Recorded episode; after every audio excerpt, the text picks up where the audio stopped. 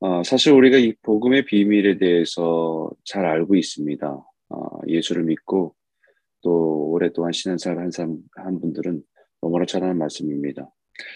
우리는 하늘에 속한 사람이라고 또 하늘의 시민권자라는 것도 잘 알고 있습니다. 그런데 우리의 삶의 현실에서 어, 고난이 오고 어려움이 오면 사실 이런 사실들을 알고 있는 것만으로도 만으로는, 만으로는 삶의 능력이 되지 못하는 현실을 경험할 때가 많이 있습니다.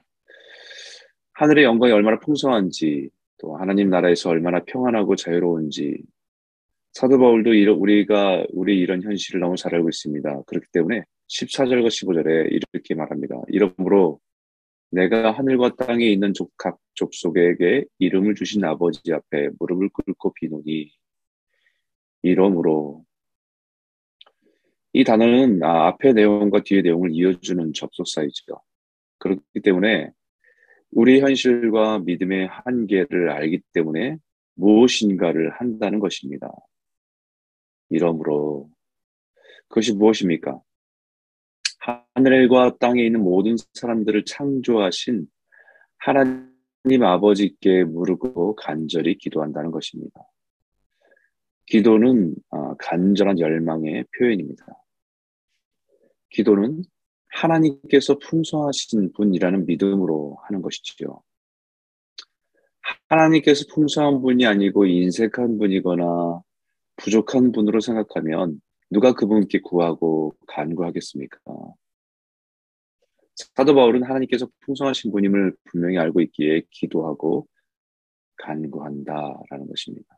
16절에 그의 영광의 풍성함을 따라 기도와 간구는 하나님이 얼마나 부유하고 풍성한지를 따라 하는 것입니다. 우리는 하나님을 아는 만큼 기도하게 되어 있습니다. 우리는 하늘의 비밀을 아는 만큼 기도하게 되어 있죠. 단지 하나님이 이 세상에서, 이 땅에서 살아갈 때 도움을 주, 구하면 빵을 주시고 물을 주시고 도우시는 분으로만 알면 아, 그런 문제가 있을 때에만 빵과 물을 구하며 기도하게 되지만 하나님께서 정말 모든 것을 풍성하신 분이라는 것을 우리는 그 풍성한 것을 아, 믿고 안다고 한다면 우리는 그것을 구하게 되는 것이 기도입니다. 뿐만 아니라 우리의 간과하는 기도에 대해서 약속하고 있는 것은 20절에 우리 가운데서 역사하시는 능력대로 우리가 구하거나 생각하는 모든 것에 더 넘치도록 더 넘치도록 능히 하실 이에게 우리가 구하거나 생각하는 모든 것에 더 넘치도록 우리가 기도하면서 기대하고 상상하는 것보다 훨씬 더 넘치도록 채우시는 분이 우리의 하나님이십니다. 사도 바울이 우리에게 강조하고 싶은 것은 기도로 풍성하신 하나님께 구하면 하나님의 응답은 우리가 구한 것보다 우리가 생각한 것보다 훨씬 더 상상할 수 없는 정도의 하나님의 풍성한 창고에서 꺼내어 주신다는 것을 좀 알기를 바란다라는 것이죠.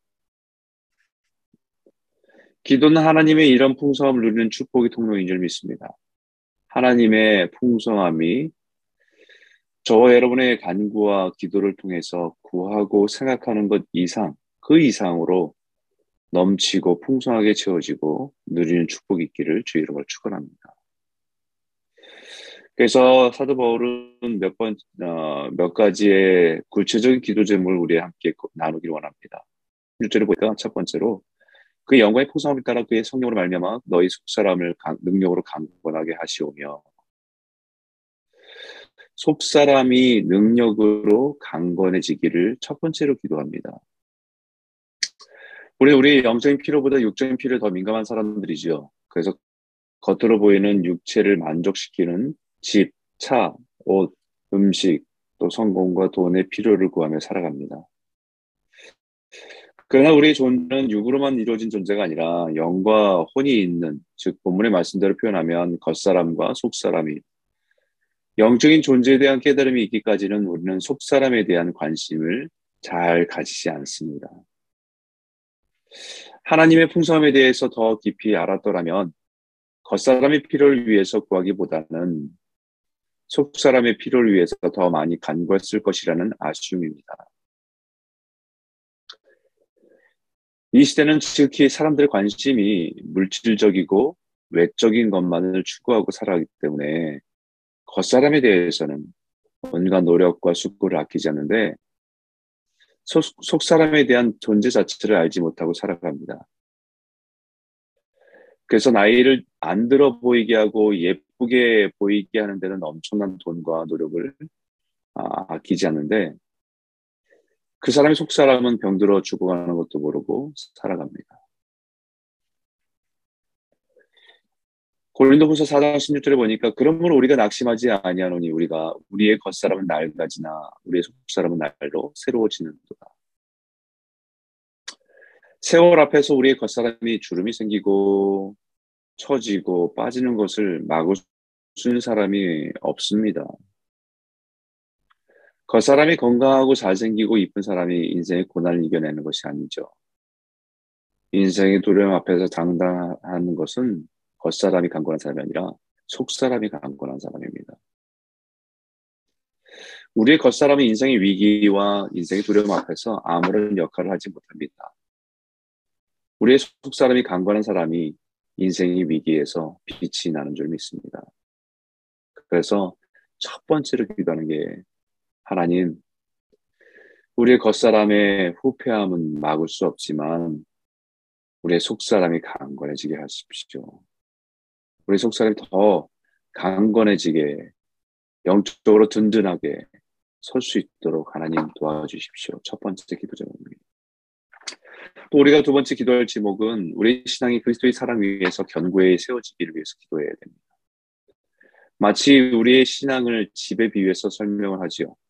우리의 신앙이 견고해지기 위해서 중요한 요소는 예수 그리스도께서 우리의 믿음의 집의 주인으로 늘 주인으로 계시는가 하는 문제입니다.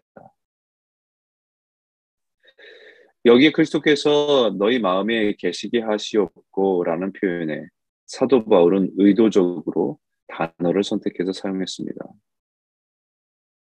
계시다는 단어가 두 가지인데 아, 그 두 가지 파로이케오와 카토이케오라는 단어가 있어요. 근데 파로이케오는 나그네가 잠시 어느 집에 잠시 거하고 거한다는 의미에 가깝고 카토이케오는 어떤 곳에 완전히 정착해서 일시적인 손님으로 방문하는 것이 아니라 그 집의 주인으로 거처를 정했다라는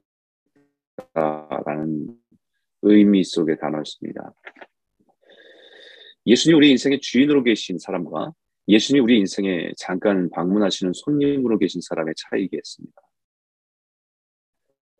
신앙이 견고한 사람은 예수님이 내 인생의 주인으로 내 삶에 들어와 계시고 다스리시고 매일매일 예수님과 친밀함 속에서 사람, 사랑을 느끼고 경험하며 살아가는 사람들입니다. 나의 신앙의 집에 예수 그리스도를 주로 모시고 사는 사람은 예수님께서 다스리십니다. 예수님께서 그 집의 주인이기 때문에 아무도 그 집에 함부로 침입할 수 없습니다. 우리가 살아가면서 뭐 주변의 집들을 볼 때 참 집이 참 신기하다라는 생각이 들 때가 있어요. 집은 사람의 손길을 참 많이 탑니다. 어떤 집은 어, 주인이 없어 몇, 몇 년째 방치된 채 있는 집은 먼지가 쌓이고 곳곳에 문제가 생겨서 금방 그 집이 무너질 것처럼 낡아버리는 것을 봅니다. 하지만 오래된 집이라 할지라도 늘 사람이 있으면서 그 집을 관리하던 집은 어, 그 연수에 비해서 굉장히 든든하게 깨끗하게 서 있는 것을 봅니다. 집은 무엇으로 지었냐보다 중요하지만 그 집에 누가 거주함, 그 집을 계속해서 관리하는 것이 그 집의 건강함, 든든함을 보장하는 것이겠습니다. 바로 예수님이 손님으로 잠시 모시고 사는 사람의 집은 주인이 없는 집에 또 도둑이 들고 강도가 들고 그 집의 중요한 것을 상하게 하는 빼앗는 것처럼 사단은 속임과 거짓이 그 집에 들어와 온 집안을 어수선하게 만들고 지저분하게 만들어 버린다는 것입니다.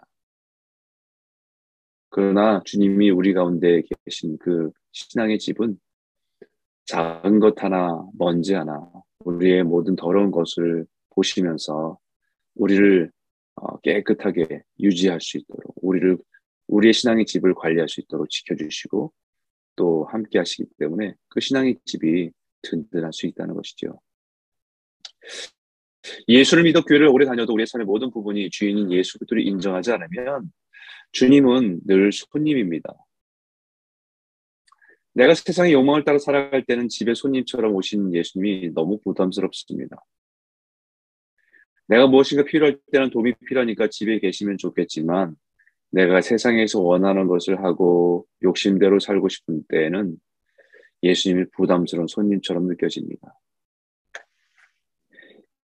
예수님이 주인인 사람과 예수님이 손님인 사람의 사이의 차이는 예수님의 관계 속에서 누리는 것이 다릅니다. 예수님이 주인인 사람은 매일매일 그분과의 깊은 교제 속에서 그분의 사랑 가운데 깊이 나아가게 됩니다.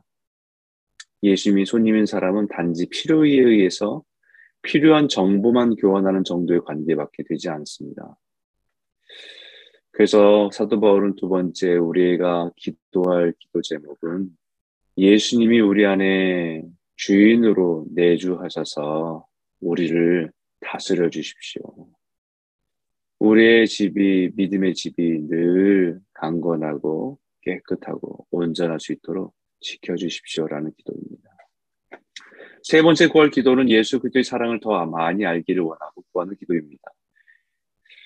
여기에 넓이와 사랑의 길이와 높이와 깊이에 대해서 말합니다.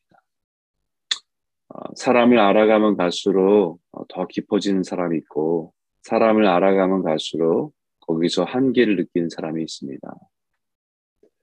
예수님의 사랑은 그 넓이가 어떠한지 측량해 볼 수 있습니까? 예수님의 사랑의 넓이. 예수님의 사랑의 넓이는 예수님 두 팔 벌린 크기입니다. 그 품에 아, 품어지지 않는 사람이 있습니까?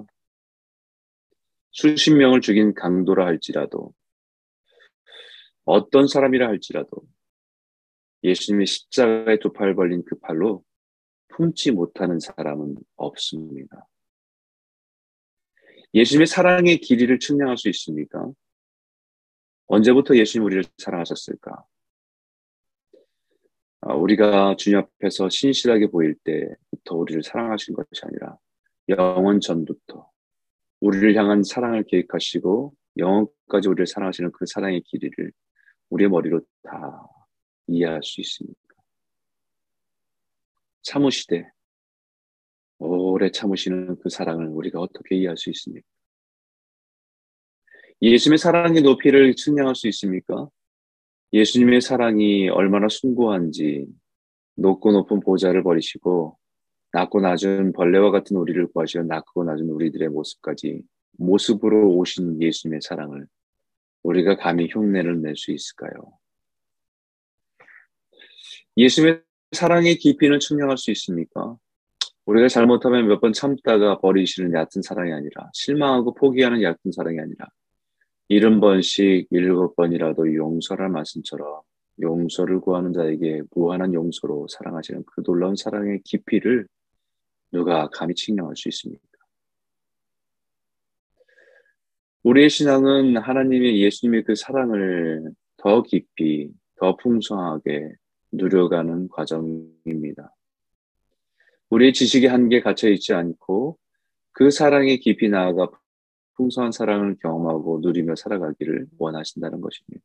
저 여러분의 삶의 추, 추상적인 예수님의 사랑이 아니라 실제적이고 역사하시는 그 풍성한 사랑이 충만하기를 주 이름으로 축원합니다.